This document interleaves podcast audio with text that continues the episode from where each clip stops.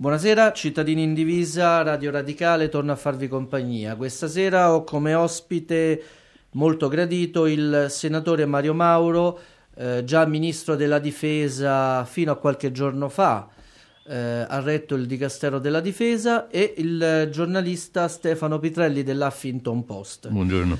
Buongiorno a entrambi, eh, grazie per la vostra disponibilità e possiamo iniziare. La prima, uh, la prima uh, apertura di questa, uh, diciamo come argomento, io vorrei leggere il titolo di un articolo che questa mattina apriva la rassegna stampa del ministro della difesa in carica. Il quotidiano è Italia Oggi e dice troppi ministri, per non parlare dei sottosegretari, non sono all'altezza degli immani compiti che li stanno aspettando. La fedeltà non basta.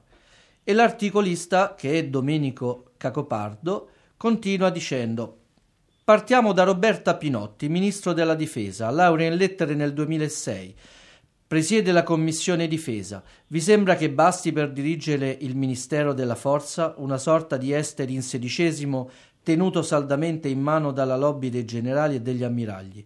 In un eventuale scontro, chi ne uscirebbe stritolato? Senatore Mauro, lei cosa risponderebbe al giornalista? Ma guarda, intanto c'è un problema legato al uh, sentire democratico della nostra Costituzione, vale a dire si diventa Ministri della Repubblica per un'iniziativa che spetta costituzionalmente al Presidente del Consiglio, che fa proposte che vengono eh, visionate con il Capo dello Stato e anche in questa circostanza eh, ci si è mossi all'interno di questa logica. Quindi semplicemente dico che ogni persona, cittadino italiano, che fruisce dei diritti costituzionali è nelle condizioni di guidare un dicastero della Repubblica laddove prevale la consapevolezza che è la politica a fare la differenza e la politica è la capacità di, tu, di mettere tutta la forza di cui è capace un paese, un sistema nazione, i suoi orientamenti, le sue conoscenze, la sua consapevolezza, la sua maturità sulla stessa mattonella negli interessi di quel paese stesso. Fare gli interessi dell'Italia nel settore della difesa vuol dire fare gli interessi del processo di integrazione europea perché è l'Europa lo strumento del quale l'Italia si serve da decenni per tutelare pace e democrazia nel mondo. Eh, a proposito Vuol dell'Europa, lei qualche giorno... Come era giustamente ricordato anche da lei introducendo, avere una logica che è molto di politica estera e politica estera in una chiave, in una dimensione europea vuol dire esplorare un terreno sul quale proprio il processo di integrazione mostra la sua fatica. Noi non dobbiamo mai dimenticare che se da un lato eh, proclamiamo, e non solo a parola ma anche nei fatti, la comune volontà dei paesi dell'istituzione europea di sottrarsi alla logica della guerra come strumento di risoluzione delle controversie, d'altro canto appariamo inefficaci perché quello, una struttura di politica estera comune che è stata creata cioè il servizio di azione esterna, funziona sì finalmente come un numero unico eh, tanto vagheggiato anche dagli stessi americani a cui l'Europa può rispondere, ma è vero che funziona come un centralino, vale a dire rispondendo il servizio di azione esterna dell'Unione Europea dice premete uno per la politica estera francese, due per la politica estera britannica, tre per la politica estera tedesca e così via.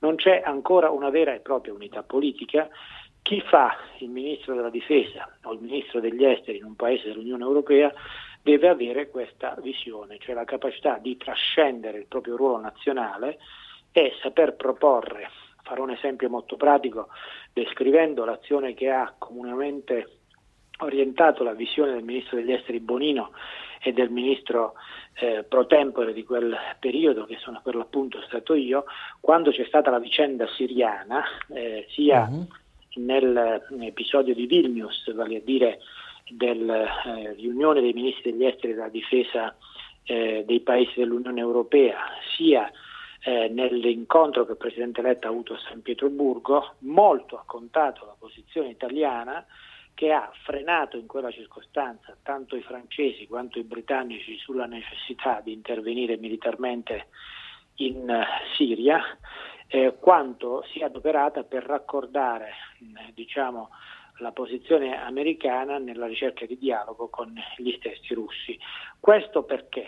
Perché l'Italia più di altri, per la sua posizione naturale nel Mediterraneo, per la conoscenza della storia e del contesto che li circonda, sapevano che intervenire bombardando eh, gli insediamenti di armi chimiche siriane significava travolgere e, e coinvolgere le potenze regionali, quindi il disegno di potere e di egemonia dell'Iran, quindi il disegno di potere e di egemonia dell'Arabia Saudita, della Turchia, quindi il problema della sicurezza di Israele, il problema delle strategie del Qatar e degli Emirati eh, sul fronte del rapporto tra sunniti e sciiti, eh, la vicenda della vicina Giordania, il problema mh, del Libano con eh, la, la, problematicità della deriva dei tutto lo scacchiere medio orientale, insomma. Ecco, in realtà quindi eh, politica estera e politica di difesa sono fortemente connesse. Politica di difesa in particolare poi è connessa a cento altri temi, quindi semplicemente bisogna avere l'accortezza quando si attende a questi compiti che ci sono dati tramite il consenso del popolo di molto ascoltare, molto seguire, molto lavorare e più spesso ancora tacere. Ho capito. Lei qualche giorno fa a proposito d'Europa ehm, ha fatto una, una battuta sul, non ricordo se era una, un'emittente televisiva, eh, contro chi praticamente, eh, eh, diciamo, eh, contro chi è contrario all'Europa unita. Ma guardi, mh, mm, eh, sì, diciamo pure che ho mandato a, a quel paese. Ecco appunto, ecco, ha detto quelli, bello. Quelli sì, quelli che eh, blaterano sul, sull'Europa, sul, sul, fatto che l'Europa sembra diventata diciamo, la complicazione più grande per l'esistenza eh, dei cittadini. Io vorrei ricordare alcune semplici cose. Io ho varcato per la prima volta la cortina di ferro a 20 anni, nel 1981 per raggiungere i militanti di Solidarnosc a Danzica. Uh-huh. Eh, noi abbiamo inglobato i paesi dell'est europeo nel progetto di integrazione europea a partire dal 2004, quindi non 50 anni fa, ma solo pochi anni fa e vorrei che tutti quanti ricordassimo intorno alla stazione Termini piuttosto che alla stazione centrale di Milano migliaia di polacchi che bivaccavano in attesa eh, di lavoro e di democrazia. Eh, quindi Europa forse che cosa significhi? Ce l'hanno ricordato meglio di chiunque eh, le 100 vittime della vicenda di Piazza Maidan in Ucraina eh, Europa è la promessa di pace, di libertà e di sviluppo. Se ci si allontana da questa visione, si perde la corretta dimensione di che cosa voglia dire il processo di integrazione europeo. In più voglio ricordare a tutti quanti che noi abbiamo quattro paesi che sono nel G8, eh, Regno Unito, Germania, Francia e Italia. Tra 15-20 anni nessuno di questi paesi sarà nel G8 si mhm. sarà nel G8 solo a patto che si mantenga la capacità di coesione del progetto dell'Unione Europea. E poi ancora, eh, noi siamo 500 milioni di persone, ma siamo appena l'8% della popolazione mondiale e consumiamo il 50% del welfare che viene distribuito nel mondo. Considerando che abbiamo su 500 milioni 75 milioni che hanno meno di 25 anni e che l'Egitto, che è un paese di 80 milioni di abitanti, ha 60 milioni sotto i 25 anni, ci vogliamo chiedere chi pagherà le nostre pensioni? Come faremo a fare il rilancio economico di un paese come l'Italia che ha 60 milioni di abitanti e comincia ad avere milioni e milioni di ultra 75 anni? Quindi quando pensiamo al nostro futuro, parliamo d'Europa, bisogna entrare nel merito e non con pronunciamenti di carattere populistico eh, senza né capo né coda, cercare di scaricare sulla nostra incapacità di fare riforme e di darci una disciplina di bilancio eh, diciamo, eh, le attese e le giuste speranze di milioni di persone. Sta dicendo che quelle di Renzi sono promesse? Guardi, non c'è nulla di male nel fatto che gli uomini politici facciano le promesse, l'unica cosa che è veramente interessante è se qualcuno ogni tanto riesce a mantenerle. Ho capito. Lei quando era ministro della difesa eh, lo è stato per circa dieci mesi, giusto? Sì. Eh, ha, ha, avuto dei momenti di scontro molto acceso con i rappresentanti del personale per via della, uh, dell'attuazione della riforma dello strumento militare.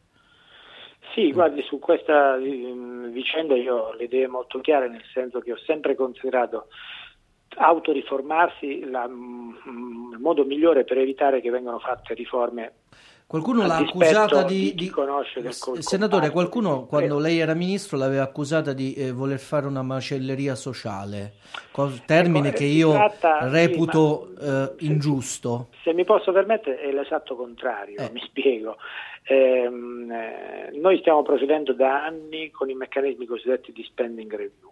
si è adattato prima l'ultima parte del governo Berlusconi, in realtà poi anche il governo Monti, ma già alcune misure varate illo tempore dal ministro Padova Schioppa avevano aperto questa strada.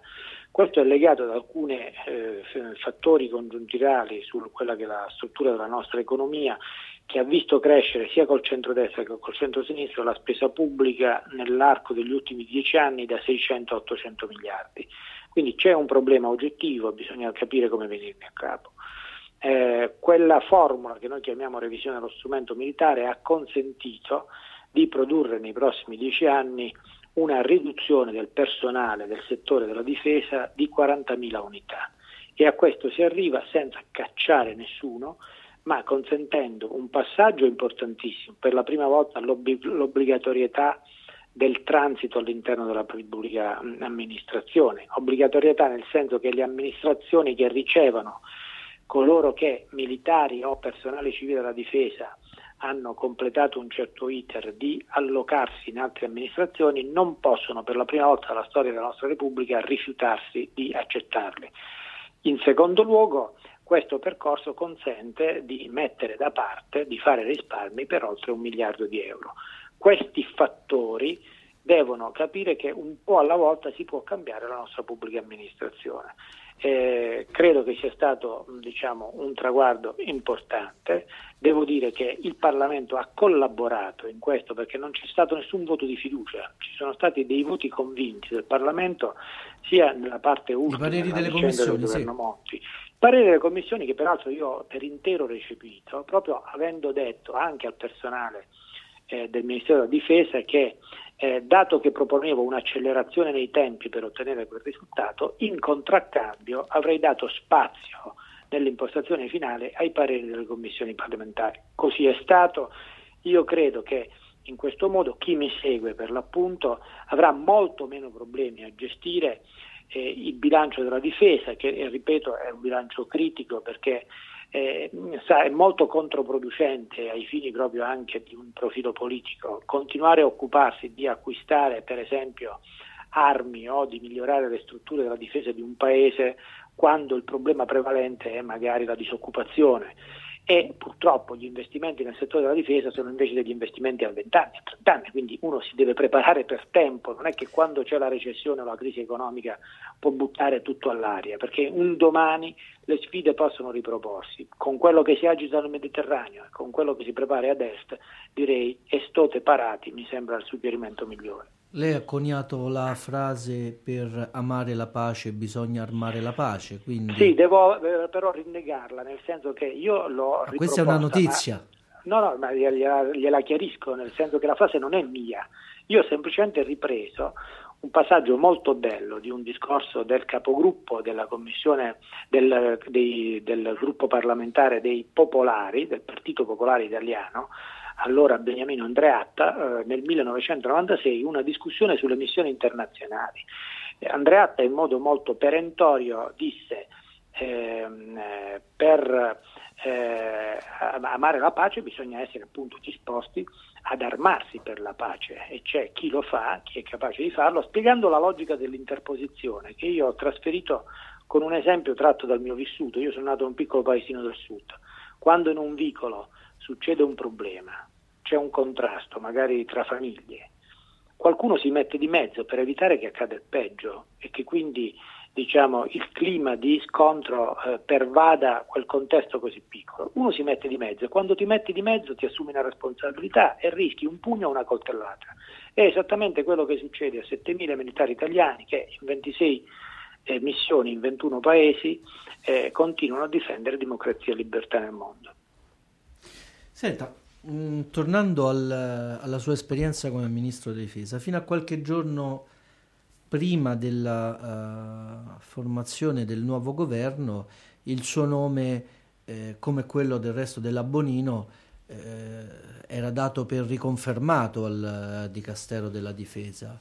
Poi all'improvviso è uscito fuori, eh, lei era stato eh, messo da parte, al suo posto era en- subentrata la, la sena- la, l'onorevole Pinotti.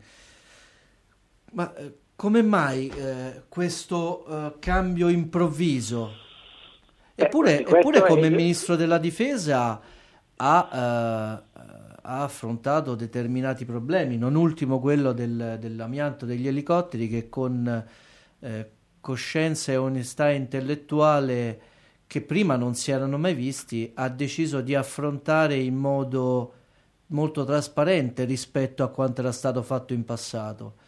Ma così con an- anche con altri problemi, tipo quelli eh, nei rapporti col personale, eh, eh, ha, ha, non ha ceduto su determinate posizioni, come ad esempio lo scivolo d'oro, ma ha motivato le sue scelte con la logica non del rigore, ma eh, di programmazione. Guardi, intanto la, la, la, trasparenza come metodo mi auguro che rimanga un eh, requisito indispensabile per la gestione di un ministero complesso come quello della difesa. E in secondo luogo eh, sono scelte politiche, questo è il governo di Matteo Renzi e Matteo Renzi eh, si assume tutta la responsabilità dei risultati che il governo potrà ottenere appunto nella scelta qualificata dei suoi ministri. Tutto qui. Ho capito, quindi è stata un... benissimo. Riguardo al, al alla, sempre alla sua esperienza come, come ministro. Nel, io mi ricordo mh, con lei una telefonata nel mese di agosto eh, a proposito della questione dell'amianto, mi assicurò il suo intervento immediato e quello ci fu del resto. Eh, sono state fatte delle azioni, adesso eh, i risultati che siano stati eh, temporanei, eccetera, però il problema, come ha potuto seguire anche dagli sviluppi, ha investito anche gli altri corpi dello Stato, polizia, eh, guardia di finanza, forestale, un po' tutte le amministrazioni. E noi avevamo fatto una proposta eh, a seguito del dell'ottima iniziativa del generale Preziosa, che è capo di Stato Maggiore dell'Aeronautica, che ha istituito un comitato per l'amianto, di estendere questo comitato al, anche altri, alle altre forze armate. Questa proposta però non ha trovato uh, una sponda. Ma credo invece che debba essere ripreso, che ripeto, ribadisco, insomma, il tema della trasparenza è strutturale nella gestione di una complessità come quella della difesa. Pensiamo semplicemente ai temi legati nel rapporto con la popolazione per la presenza di poligoni, di grandi comunità militari. Mm, ehm, la difesa ha tutto da guadagnare, da essere diciamo come una casa di vetro, per la semplice ragione che eh, comprendendo le ragioni degli sforzi che si fanno per profondersi nella difesa del Paese c'è più forte solidarietà con eh, i componenti della difesa e c'è anche maggiore comprensione anche nei momenti più difficili dei sacrifici e degli oneri che la difesa del paese impone.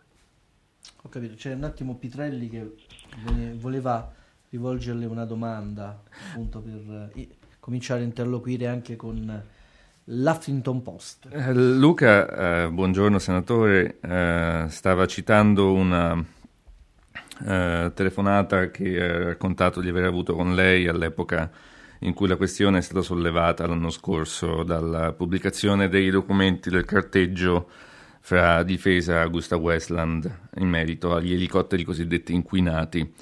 E mi ricordo che all'epoca, non molto tempo dopo la pubblicazione di questo pezzo, si eh, diedi la notizia e parlai con fonti del Ministero della Difesa che non smentirono, anzi confermarono l'informazione, che sarebbe stato formato un comitato, non un comitato, una commissione d'inchiesta interna al Ministero per analizzare la questione. È vero che eh, da allora eh, le indagini di, eh, della Procura di Torino, di, in particolare di Raffaele Guariniello, hanno portato la questione su un livello diverso, un livello giudiziario, ma mi chiedevo ecco, se mi sapesse dire eh, qualcosa di più su questa commissione d'inchiesta, se è mai nata, se, se, se... No, no, non c'è nessun mistero su questa attività di inchiesta. No, no non è un mistero, è solo una curiosità. Attività che ho fatto svolgere con apposito ordine scritto al mio capo di gabinetto.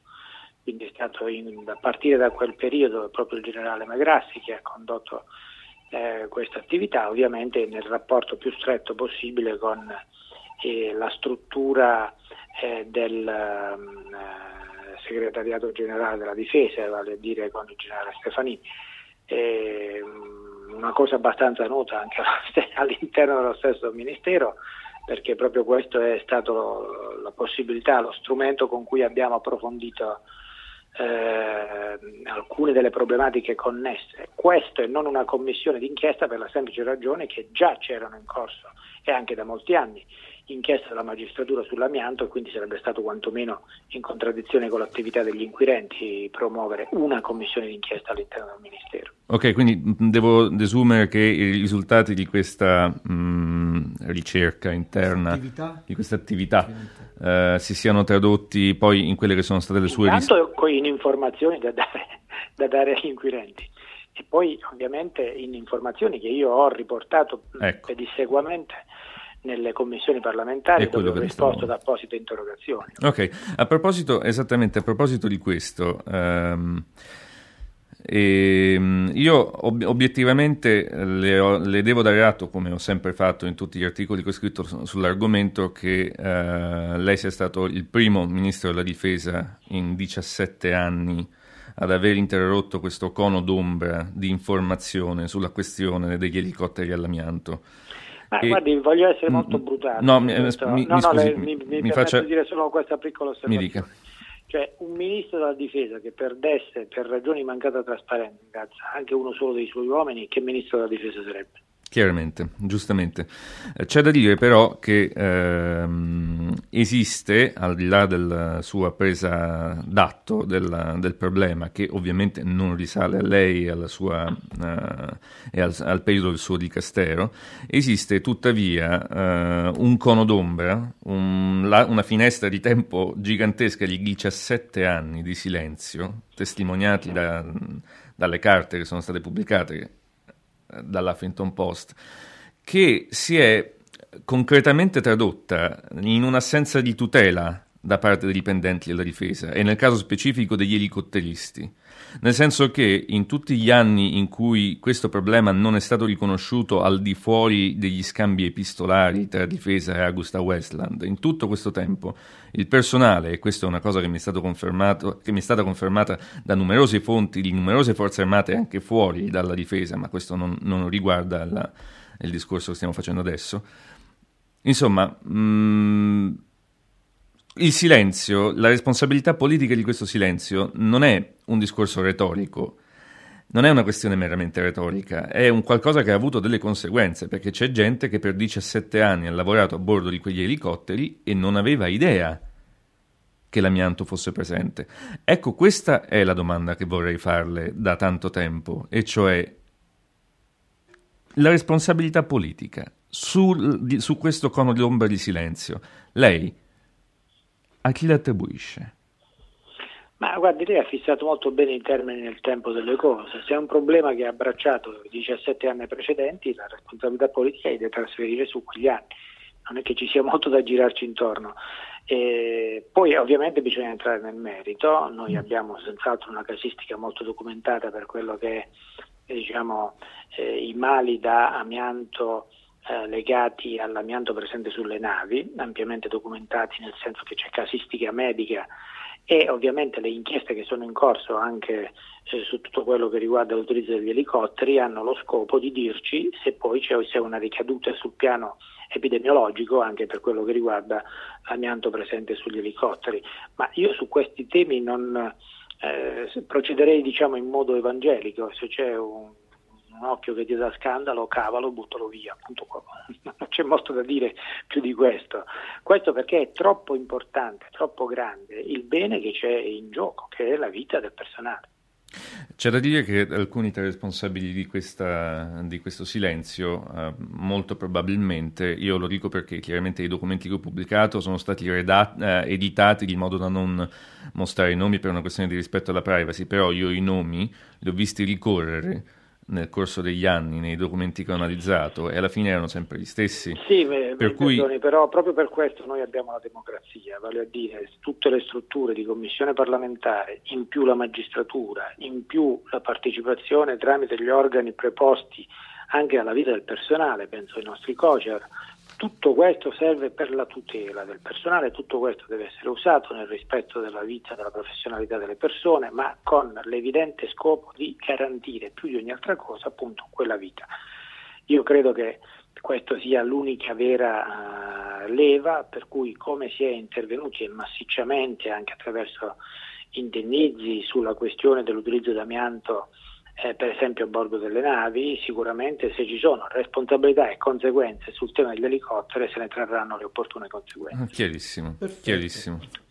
Sempre io mi complimento per la, la sua chiarezza e trasparenza. Parlando di trasparenza vorrei parlare con lei di F-35. Sì. In questi giorni c'è una polemica che eh, si è sviluppata Mm, subito dopo diciamo, l'inizio di gennaio con eh, delle voci che parlavano di una richiesta del PD avanzata da, sì, da, da, Scano e da Galli di un ulteriore taglio di, degli F-35.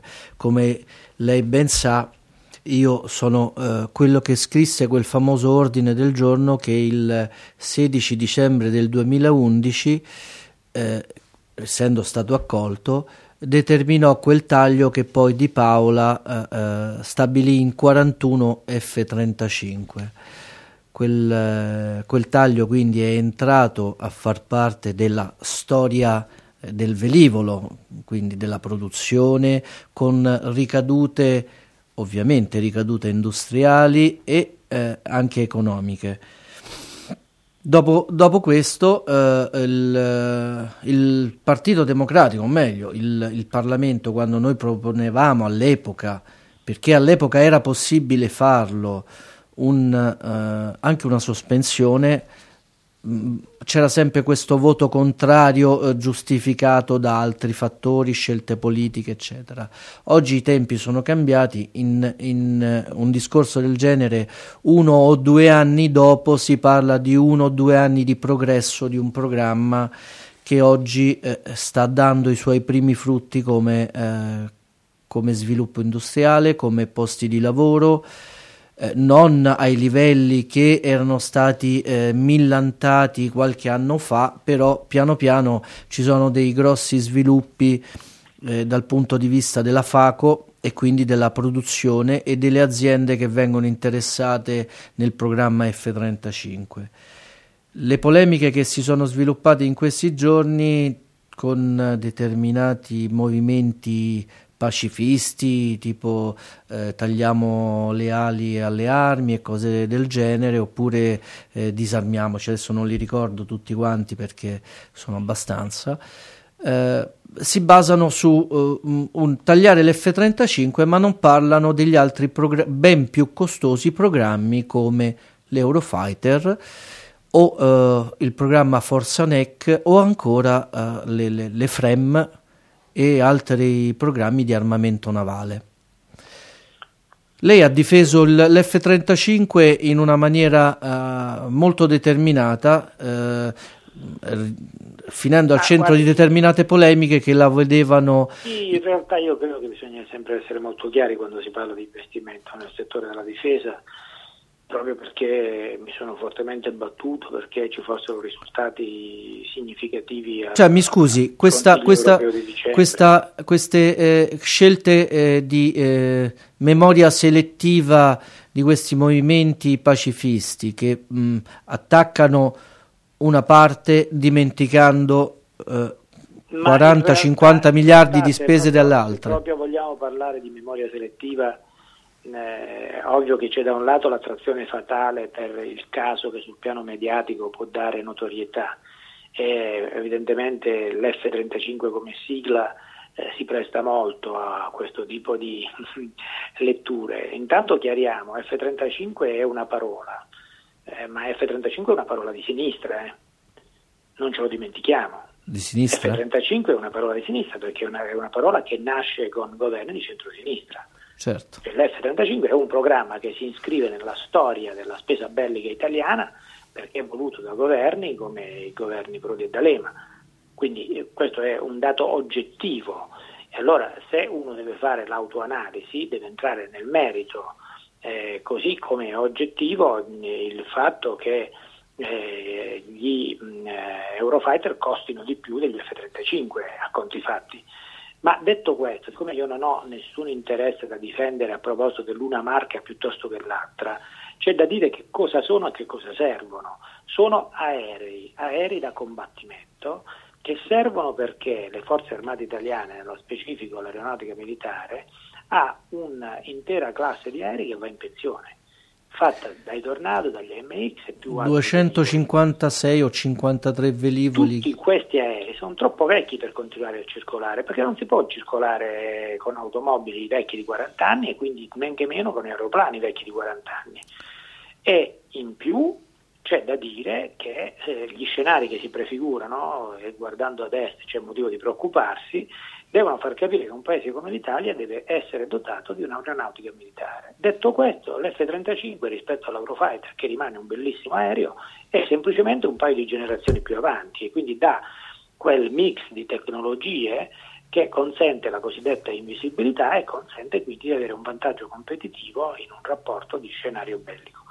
Ma questo a che cosa serve? A fare la guerra? No, se possibile a preservare le condizioni di deterrenza sufficienti a mantenere la pace, perché questo è lo scopo eh, degli eserciti in una società moderna e orientata a principi di democrazia come la nostra.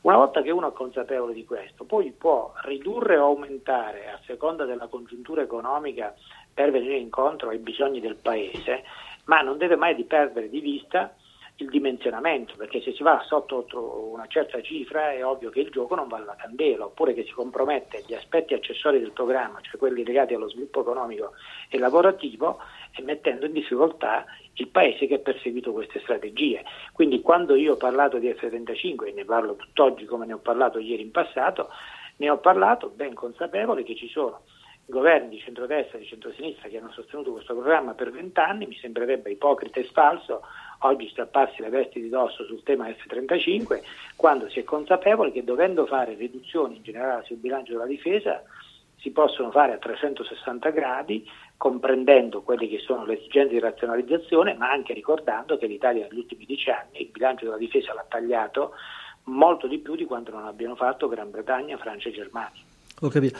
Beh, eh, stamattina i giornali parlavano a proposito di F-35 eh, di, una, uh, di una possibile eh, di possibili risparmi proprio sull'F-35 che eh, eh, saranno annunciati probabilmente domani eh, e quindi ovviamente la questione è di, di strettissima attualità ma si vuole continuare ad avere un'aeronautica oppure no? Secondo lei qual è la risposta che si dovrebbero porre Guardi, anche i suoi colleghi che voteranno? Se dovessi dare un suggerimento diciamo, al, al, governo, ecco, sicuramente deve, deve, mantenere grande equilibrio su quello che riguarda il tema del bilancio della difesa. Eh, in ogni caso, se eh, si intende perseguire sul piano diciamo, eh, del rapporto con i media e con la gente, l'idea che si dà una sforbiciata ulteriore eh, al eh, bilancio della difesa, ci si chiede anche da subito che cosa si intende fare con quei soldi. Sarebbe molto interessante perché per quello che risulta a me dei 41 aerei tagliati dal collega Di Paola non uno è finito né in ospedali né in scuole. Dove sono finiti? E questo è da chiedere a chi ha il compito di orientare il bilancio dello Stato oggi. Esatto. Beh, perché io, sono ancora da utilizzare. Oggi, oggi, io non vorrei che questo eh, tagliamo gli F-35 che rientra perfettamente nel numero dei caratteri di un Twitter poi diventi una, una scelta di cui pentirsene sì, sì, dopo. Eh. Io mi voglio impiccare al tema degli F-35, il tema è un altro, cioè il mondo in cui viviamo, il mondo in cui viviamo, caratteristiche precise quindi la domanda vera è l'Italia fa bene a dotarsi di un sistema di difesa efficiente? Ritiene che abbia un valore il lavoro, il contributo portato dalle proprie forze armate? Tutto qui. Senta, le, le, posso fare una domanda eh, rispetto... perché ricomincio Sì, so che lei ha impegno là. rispetto sì. alla, alla, alla, nascita eh, di, di, di, scelta civica e poi vi siete separati. Sì. Eh, siete diventati Movimento per l'Italia. Perché questa scelta? Sì, Popolari per l'Italia nascono dal, da questa involuzione di quell'esperienza che è stata un'esperienza nata per contrapporsi ai populismi. Noi appunto siamo popolari, non populisti. E popolari e non populisti vuol dire avere idee profondamente diverse, spesso però gli elettori sono gli stessi.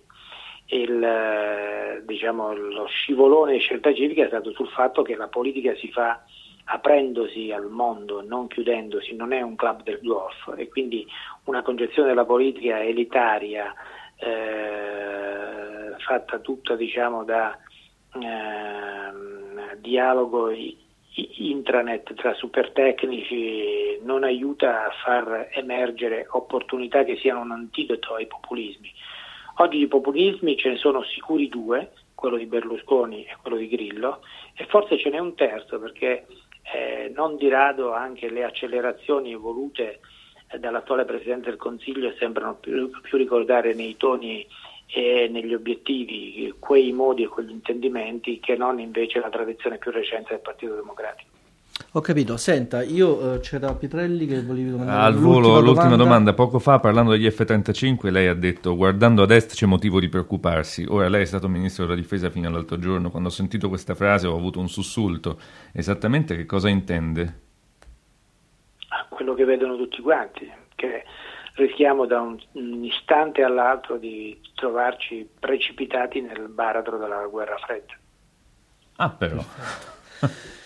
Io intanto allora la, la ringrazio, eh, è stato gentilissimo, grazie della disponibilità. Se eh, un messaggio al personale che ha lasciato da pochi giorni.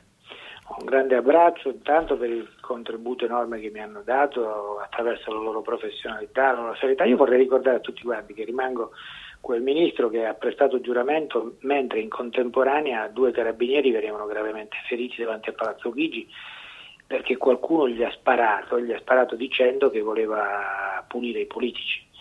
Quindi eh, io chiedo a me, chiedo a lei, chiedo a tutti gli italiani a che cosa dovremmo guardare se non al senso di quel sacrificio, se vogliamo riprendere con un po' di serietà il senso della nostra presenza in politica. Dovremmo guardare alla coerenza, senatore Mauro. Eh, alla coerenza. guardare proprio alla Purtroppo la coerenza oggi è un bene raro nella, nel, nel, no, nel, negli ambiti politici. Come un grande passione, diciamo, le ragioni per cui quegli uomini hanno fatto quel sacrificio, per cui Gian Grande ha messo a repentaglio la propria vita e l'ha vista probabilmente rovinata per sempre.